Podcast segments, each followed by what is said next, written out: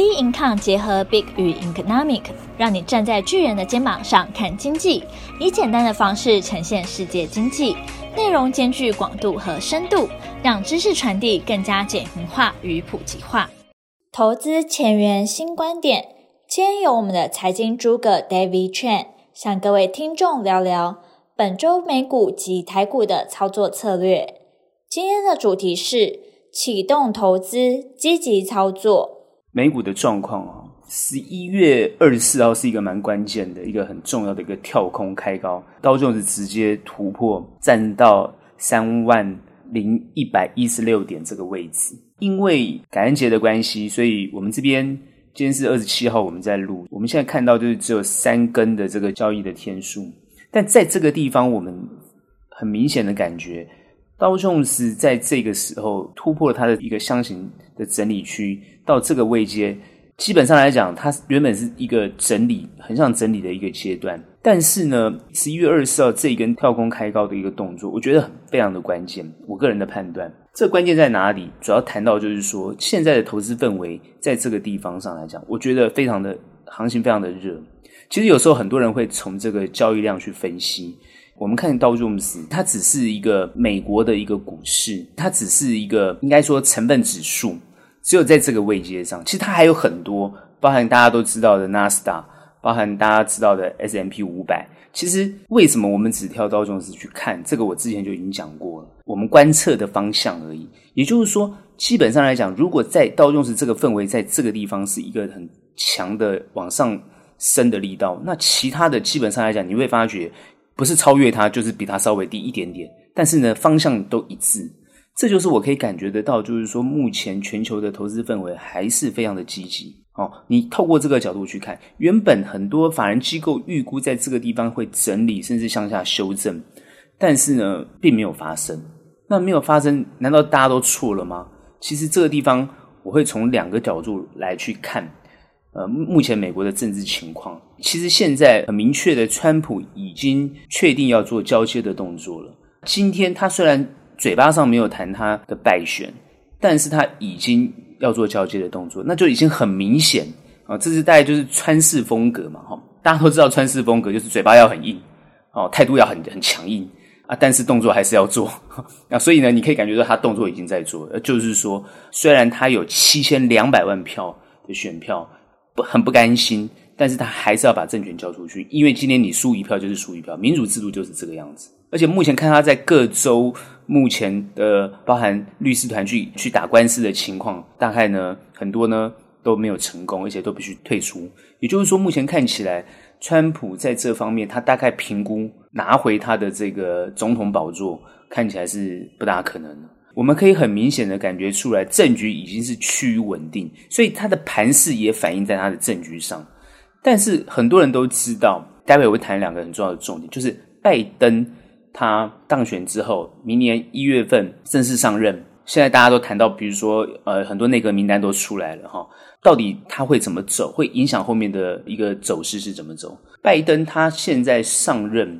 很多观察家来发现，就是说，其实美国目前处于一个其实真的是蛮像一个烂摊子的。因为我觉得奥巴马当选，他接手的是小布希政府留下来的一个零八年海啸的金融风暴海啸的一个烂摊子。这一次拜登当选，他又去接了一个疫情下的一个烂摊子。其实最重要是疫情哈，因为如果没有疫情，川普是稳定当选的，这个大家都知道。但是呢，疫情来了之后。其实对于实体经济的伤害影响蛮大的。美国目前应该有超过上千万人是失业的。很多人觉得说，哎，一千万人，他三亿多的人口，呃，千万人不算什么。哎，各位，一千万人，他背后代表的是一千万个家庭，那个人数牵扯非常的多。拜登他现在接手了这个烂摊子，所以他现在很关心的一件事情啊，除了疫苗要尽快的施打之外。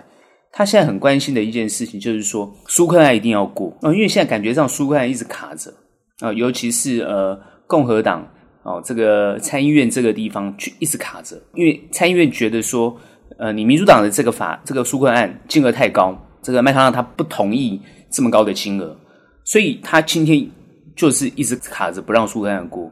可是我们可以很明显的感觉出来，拜登政府他的想法是。尽快把纾困金发下去，让民众度过这个所谓施打疫苗的这个空窗期。也就是说，从疫苗发到美国民众身上，几乎每个人都要打到这个情况，中间会有一个很有一段时间的空窗期。这段时间空窗期，如果失业率一直提高，如果人民没有办法生活下去，那个影响经济的情况是很严重的。而且他现在的重要关键就是怎么样拖过这一段空窗期，因为只要拖过，民众打了疫苗，所有人很安心的去工作，安心的旅游，安心的这个去学校，整个机能全部恢复，实体经济慢慢起来，就会有一种很多人谈到就是所谓的报复性反弹，或是所有的呃经济就会报复性的一个成长。目前看起来，拜登是他的策略就是这样子。就是说，希望尽快用纾困案的方式，不管多少钱，反正我们就是砸，把这个钱发下去，让所有人拿到，然后度过这一块。也就是说，疫苗跟疫情的空窗期，然后把疫情压制住，然后稳定住，这是他们主要的策略。因为目前很明显的，参议院就是共和党，他已经确定是掌握了多数，所以共和党在这个地方就卡住。如果这个地方，纾困案一直不下去，或者一直把它卡住的话，到时候拜登的四年总统的政权，我觉得很多的法案都会被卡住。尤其是现在大家一直讨论到，就是说课税的问题。好，也就是说拜登当选，他一定要增加税收的这个问题。然后呢，看起来也有可能被卡住。这就是为什么华尔街很高兴，所以你看这个行情一直涨。大家觉得说，反正呢，共和党还是掌握了这个参议院多数，卡着这个拜登啊，不让他们这个酌情的这种意识呢发展的太多太明显啊，他把它卡住。他把它卡住之后呢，感觉上美国还是会处于一个两党竞争，处于一个那个各方面好像都可以达到一个均衡的一个现象。我觉得目前看起来会有这种情况，所以拜登他四年到底能做什么啊，或是能够成就什么？我觉得比较激进的动作应该都做不成了。左派思维的，比如说征税啦，啊，比如说一些公共事务的支出啦，比如说健保啊，这可能未来我看都有点疑虑啊，看来不大可能做得到。但是如果说他财政支出主要是支持一些，比如说生计啊，或者是能源这方面，可能还是比较没有太大问题的哈，因为主要是增加投资的这一块。如果增加投资，FED 的动作就很重要，所以现在目前看起来，FED 这方面如果新接手的人，应该也是配合新的政府。那新的政府它当然就是想办法，还是用量化的方式来解决目前眼前的问题。目前我发现就是说，美国现在的这个政权，它虽然不能做太多什么，但是呢又不会影响大局，所以行情就会一直在这个地方往上走。所以很多人会问说，三万点能不能站得住，或是？会不会再突破三万？看起来应该还是会再突破三万啊。那至于到哪个位置，很多人都评估不出来，因为这个东西往上看就看不到点。所以第二个我就要谈巴菲特的动作。最近我们看到一个最重要就是说，呃，巴菲特现在目前啊，尤其是伯克夏，他已经在调整他的持股状况。主要的部位开始移动到哪些？就是他移动到疫情之后会明显复苏的这些股票，也就是说之前被低估的股票，或是被打下去的股票，你会发觉波哥下来的布局开始移动，然后卖掉一些科技股。我们最近看到他已经卖掉苹果股票，去把它布局到呃这个其他的啊，包含这些之前受疫情重创比较严重的。然后包含跟民生必须会有一个报复性反弹的这样的一个动作，我觉得这个操作看起来是还蛮 smart 的啊。那代表说，哦，我们巴爷爷他基本上来讲脑袋还是很清楚的，知道现在马上要做这个动作。另外一个显示就是说，巴菲特还是看好疫情之后，或者是拜登政权上任之后的整体状况，看起来是这样子。这也带出来就是说，到底美国科技股会不会因为疫情之后，大家呢把资金移动到这些之前被低估的股票上，然后呢科技股开始啊往下走。我的判断是这样，目前我的判断是不会。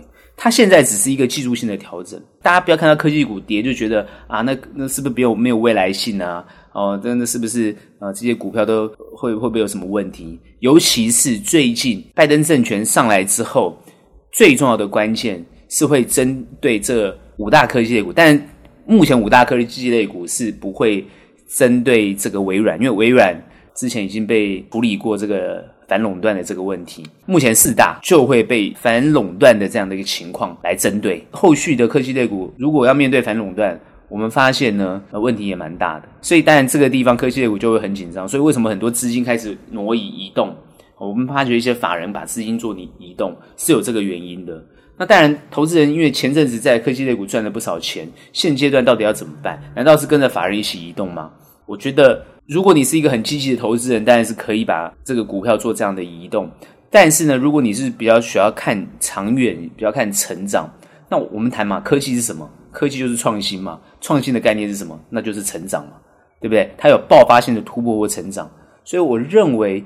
科技类股当然在未来来讲还是扮演一个比较重要的角色，所以各位不用呃这个看美股呢就会因噎废食，就是说哇那现在是不是要移动了哈？所以不用太担心，科技类股是修正技术性的修正，它后面还是会成长，后面还是这样，因为我觉得不管是针对反垄断，或者要罚款，或者要拆分，或者是要把这个比如说很多人我看他们反垄断是要把什么 Google 拆拆掉，要把这个亚马逊拆掉。大家是想到是埃克森美孚哈，之前石油公司被拆掉，那之后就开始不会长大了，感觉股价就就很惨。目前的拆分应该也会比较聪明的方式，就是说看怎么拆，拆了之后它是怎么发展。我觉得石油跟科技他们是两种不同的概念的东西哦，大家不要弄错了。石油是原物料，它可以说是民生必需，它是一个原料的概念。那科技它不是，它是会一直在创新的。比如说，我们从四 G 现在跳到五 G，五 G 会有六 G，六 G 会有七 G，也就是说，它会不断的跳升。那现在大家谈 AI，哦，谈这个机器学习，那这个东西目前看起来还是没有那么的 smart，还是没有那么的进步。那未来会不会再更创新科技的突破？现在大家谈量子电脑，因为我们的电脑都还不是量子电脑。那如果当我们的电脑都变量子电脑的时候，那又是另外一番境界了。创新这种东西，或是科技这种东西，它就是有成长性。它就会拉动，所以各位要去想的就是说，好，那这样子的话，你手上的部位那应该要怎么办？我认为有低的部分，它被低估，你就不用跟它客气，可以去持有。但是呢，如果它过高被修正，你也可以出来走一趟都没有关系。这就是一个呃，你个人在操作的想法哦。但是不要担心哦，就是你说啊，我摆着有没有关系？你摆着也不用怕，你也不用怕哦，它还是都慢慢慢慢回来哦。所以大概我们看到，比如说，不然不然，你看那个 Facebook 啊，哦，它 IPO 之后，哎，跌了一波，后来开始又又涨了，甚至超越。各位看那个 Tesla，对不对？全部人所有都傻眼，哦，对不对？大家都知道，我们这个股神竟然呢，哦，谈价值型投资，偏偏没有价值到这个 特斯拉，对不对？啊，特斯拉五倍啊，吓死人的五倍的成长，所以。各位可以，因为前阵之前还有人就是放空特斯拉，特斯拉对不对？现在特斯拉涨成这个样子，很多人就会觉得说，哎，股市真的是哦捉摸不定啊，故事很多啊，然后好像呢，呃，资金可以堆砌。事实上来讲，股市本来就很难琢磨，每个人去竞逐的一个环境。但是呢，方向你只要掌握的清楚，然后呢，你只要耐得住性子，哎，常常都会有不错的成果啊。这是我们对于。美股的观察，当然现在气氛还在，后面涨到哪里去，不要特别预估。有个建议给大家，现在操作你可以特别想一个东西，就是轻指数、重产业或重个股，你要往这个方向慢慢去思考，因为指数未来已经并没有办法成为参考的依据了，因为它已经涨得很高了。那涨得很高会不会再高？你很难讲。涨得很高叫做心理因素，就是大家很怕，哇，它怎么一直涨？很怕。我现在想嘛。你做指数的人，当然就是常常要多空去判断。但是呢，你不是做指数的人，你就好好选择产业跟选择个股。那选择产业跟个股，产业但不一定只是单纯去看科技股，当然也可以看其他的，包含还有个股，你也可以认真去观察，到底哪些股票对未来才是有真正成长性。所以这些东西都是我们去可以做很好的分析，很好的深入去了解。那这就是我对于现在美股的判断。啊，我们现在看台股哈，这更有趣了。刚刚谈到美股是一个跳空。呃，开高的一个情况。那我们台股呢？呃，其实也是随着美股呢做一个很跳空开高，然后呢，整整呢走了一个横向，大家可以感觉到是一个横向的动作，因为它最高已经达到一万三千九百五十一点，做了一个横向。可是这横向呢，在礼拜四、礼拜五都是两根红 K，而且要往上移动的情况。这个时候呢，原本大家想说，诶，礼拜三这一根破了五日线这一根，那是不是行情开始反转往下？其实并没有。那这就很有趣了。到底我们台股在这个阶段为什么又表现得好像比美股强呢？哦，对不对？为什么老是这个美国开始又修正，那它就是老是不修正呢？这就是很明显，还是我上个礼拜有谈到的，就是在美中两边较劲，或者是美中两边对抗的过程当中，台股一直都是扮演一个受贿的角色。其实我一直强调，我们不管对美对中，都是一个粗糙的一个情况。也就是说，我们国家。对美国赚取外汇，对中国我们也赚取外汇。台湾是一个赚钱的岛啊，专门赚别人的钱啊，对不对？两边打架打得很热闹，我们在那边数数钞票。那这就是我们现在台湾这个股市所展现出来的一个情况嘛。再加上当然政府操作得力的情况之下，当然行情就一直在往上。目前我们看起来是一片乐观，跌跌不下去。很多人当然在这个地方，我看好几个，每次在看 survey 一下这些分析师的言论或者观点，都会惊惊，就是都会怕怕，对这个行情有点怕怕。他们有些就是呃，哎，这个可能会修正啊，修正啊。可是他们每次讲完修正之后都没修正，还继续往上走，哦，这就很有趣啦。到底分析是准还是不准呢？我告诉大家，现在谁去判断这个行情都不是很准，不要太激动，你也不要太觉得奇怪。因为它就是一个长得让人家看不懂的行情嘛。那你说为什么看不懂呢？很简单呐，难道我们现在经济非常好吗？对不对？难道呢，目前看起来就育的情况都非常好吗？也没有啊。哦，我我讲嘛，台湾的疫情是比较小，没有错。但是台湾的疫情虽小，可是我们国内基本上来讲，只能在国内啊，你整个旅游都不行啊，你完全不能出国，国外国人也不能来啊，你外国人来也要十四天呢。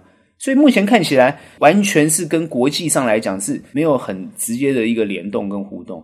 那为什么我们还是可以有这个不错的表现呢？或是你可以看到很多的财报绩效都还是表现得很好？那就是因为我们本来一向都是出口的嘛。那出口的情况之下，对不对？在我们国家加完工，或者在我们国家哦做完这个制造啊各方面哦加工，那我们当然就是。就出口，所以各位可以看到最近的这个呃，像长荣啊，最近这些呃航空股为什么飙涨那么凶？那因为他们的货运哦，这个获利非常高。那大家就看到奇怪，为什么海运也在涨，对不对？那很简单嘛，因为我们都是出口嘛，所以这个货都要运出去嘛。我们货有在运出去，人没有人没有进来没有关系，我货都在运出去，那业绩就会非常好。你看财报都不受影响，那财报不受影响的情况之下，当然。股市就很蓬勃发展嘛，所以台股最近什么样的情况？好，我那天开玩笑跟我们同仁在讨论，跟他谈到，我说台湾现在的行情，他在嘎什么两种人？第一个呢，在嘎空手，就是你没有股票的人，看得心很痒啊，对不对？一直涨，然后呢，诶就嘎你啊，这个行情就在嘎你啊，嘎空手。第二在嘎什么？嘎空头，一一直想放空，一直想放空，看涨了上去了，美股也开始要跌了，诶涨上去我要空它，哇！行情又马上往上冲，在这个地方指数呢就很强悍，它撑在那个地方，虽然看起来好像有点要横向整理哦，很多人也开始分析是横向整理，但我认为不会，它会往上走，就算是整理一下，它还是要往上走。很多人问说，我之前已经分析过了，会涨到哪里去？不要问我，我也看不出来。现在如果跟你讲的人，我跟你讲，那多半呢他也看不出来，是乱猜的。好，很多人用什么波浪来谈啊，又谈这个什么零点六一八什么，这这种东西哦，我都不大这样看。它就是一个氛围，这个氛围就要往上冲。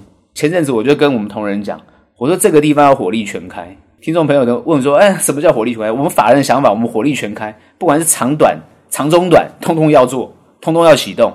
看不懂的朋友，我还是讲嘛，你看不懂就看不懂就算，你就不要动作。但是如果我们来看，它就是要全面启动。那全面启动的概念就是什么？我们要好好认真去看现在这个氛围。台湾最近讨论的政治议题，我觉得都已经不是议题的啦。我觉得台股的行情。是不会去看台湾现在最近讨论的这些政治议题，没什么好讨论的。比如说莱猪，这个跟行情有什么关系？爱吃不吃随便人嘛，所以那个没什么好讨论的。所以最近我看那个在野党搞搞不起来啊，热不起来，为什么？因为大家不关心嘛，不要吃嘛，那猪都不好，就不要吃猪肉嘛，对不对？那 就这么简单，我可以吃牛肉嘛。那所以它的议题都不是很很有趣。然后呢，再来就是讨论到这个 RCEP，然后现在又讨论到 CIPPD。都讨论这些东西，RCEP 这个人家也不会让你进去啊，对不对？有中国在，怎么让你进去？这个清楚了吗？那我就讲嘛，你有没有中国不重要嘛？因为我们的企业都有办法，在美中贸易战开打的一开始，我们的企业都已经在布局了，台湾的企业都布局了，所以呢，大家现在已经在盘点说，到底哪些是受害股，哪些是受益股。哦，我都是觉得 RCEP 的议题也没什么好讨论的啊，因为其实那个东西本来东协他们早就已经成型啊，什么三加一几加几，对台湾的影响很小。为什么？因为我们都在当地设厂，直接在当地出货就好了，其实都没有什么太大问题。哦，像现在东协大家全部都去卡越南啊，很多全部厂都去在越南卡卡好好的，因为我们本来就是在做代工的，这个台湾就是赚外汇就是做代工，这这个立场都很清楚的。那我们最杰出的护国神山，好，比如说这个像台积电，它完全没有这些问题，因为它强势，品牌强势，产品强势，它没有那个问题。你爱要不要？你不要，我的产能就给别人，就这么简单。两个中美都需要它，哦，都要抢着它。那当然，其他的做别人代工的，那当然就要当地设厂就好了，当地出货就好，这都没有问题。所以 RCEP 对我来讲，对我们这些厂商，对我们企业影响不大。但是对国家，比如说国家本身有其他的本土企业，当然就有影响。各位只要避开这些东西就好。哦，我们做投资的，坦白讲，不一定要跟着政府哦的这个随机起舞了。应该就是说，哪里发展的好，有成长性，你就往那边去看。那不好的，你就把它砍掉，就这样子。至于他们能不能生存，那当然是政政府他他去想办法，或者企业自己想办法。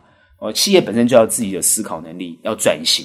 呃，自己这个要自己想办法，好，所以这个东西就是我觉得站在投资的立场来讲啊，我们就不用特别特别去去去思考说啊那些问题啊，这个就不用考量。RCEP 跟 CIPPT 都是政府本身自己要去思考的，啊，因为国内要出口这些东西，关税的问题，像别人有这个多边贸易。哦，他们可能就关税降低，然后就零关税。那这个地方，我们如果参加不进去，可能我们的关税会比别人高，企业就要自己想办法。所以我常常说哈，我们台湾的企业家，尤其中小企业或者很哦像鸿海他们那种大企业，我觉得他们都有一种那个精神很好，从困苦中长大。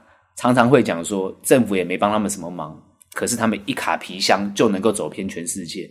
诶，这也就是。台湾真的是令人惊艳的地方哈，呃，目前看起来是这样。当然，这个行情这样走上去，很多人会思考，就是是不是另外一个原因，就是台商回流啊，来这个地方买厂房，开始做投资。但一部分是这个很重要的原因。目前的行情是非常的热，中美贸易开打，所以台商都做了很多的布局，尤其对台湾的投资也做了布局，在台湾增加投资。然后增加工作机会，这都是好事情。所以你会看台股会表现的比其他股各个国家的股票表现的好，甚至于我们今年度这尤其是最惨的一季，别人的 GDP 都下降，我们的 GDP 还上升。哦，所以这就代表是什么意思？就是台湾在这个方面，不管是经济、政治的结构，诶，都操作的非常好。所以在这个地方，我发觉在野党就没有太多可以操作的地方。那最近呢？哦，各位可能就看到，就是说啊，立法院呢又开始呢占那个主席台，然后呢又不让这个行政院长呢做施政报告。其实这也没什么哦。啊，过去的在野党他们也干这个事，不管你表现好或表现坏啊，他都会干这个事。所以呢，各位就是放宽心，心情放轻松啊，当成呢看这些政治人物表演就好了。你们也不要太太去伤脑筋，因为这些东西对于行情都没有影响。那现在最好是认真去看。就是说，后面有哪些企业、哪些产业有很好的未来性、很好的这个发展性？好，各位可以呢，趁这个它比较低的位阶的时候呢，赶快去布局它。好，我们最近呢，survey 一下我们的效益。哦，不管是长短的效益，其实表现都不错。尤其是我们长线布局的效益，都一直表现得很稳定。哦，而且呢，成长情况都不错。这就代表说，从我们法人角度来看。就是说，你的指数这么高，那为什么我们绩效还是这么好？比较低位阶的绩效还是这么好，那是不是行情带动起来的？我的判断不是，是因为这个产业它虽然被低估了，可它未来会拉动起来，它也会跟着这个行情开始往上走。所以目前这样去判断跟这样的角度去思考，各位不要太 worry，就是说你你会觉得说哇，那这样子我这个低位接是不是没有未来性？没有未来性的东西绝对不要去去参与，也不要去介入。你一定要介入有未来性的。那有未来性的，趁着这个行情在拉动的过程当中，它也被所谓的低估而被拉动起来。最近很多人会谈到说，哎，慢慢去看到那些被低估的股票。对，行情在整理的过程当中，你好好认真去看被低估的股票。他们就会有一波不错的一个表现。当然，你做短线去追一些比较强的股票，有时候它在短线里面会修正，你可能等了一下子，它还会再上去。可是有时候修正过多，可是你要纪律操作，你该怎么操作还是要纪律操作。哦，所以在这个地方，不管怎么操作，哦，我觉得它都是要有凭有据、有依据，来来进出，你都会有不错的效益。哦，台股后市怎么走，怎么去看它？不会有一个太严重的下滑的情况，除非呃国际或这个比较多的利空，重大利空，现在一些小利空已经都被忽略了。那如果在没有重大利空的情况之下，台股会一个表现不错、很稳定的往上走。原本我期待行情要有一个修正，走上去会比较健康，现在看起来比较难，它不会回头，它就是会横向再往上走，这代表它有一个很强的支撑。好，所以呢，在这个地方，各位就放宽心。好，就我谈的，鼓励大家火力全开，这当然不见得是一件好的事情。因为我发觉这样讲的话，有些人就真的哇，开始哈，这个全部都 砸下去了。我觉得我不建议那种全砸的概念，不要 all in 哈。只是我说火力全开，就是说对于投资应该要启动了，在这个地方不要什么啊，行情过高，嗯，害怕，就我觉得千万不必。它就是一个可以很顺。可以走上去的一个行情啊，大家在这个地方可以积极的去操作。好，谢谢。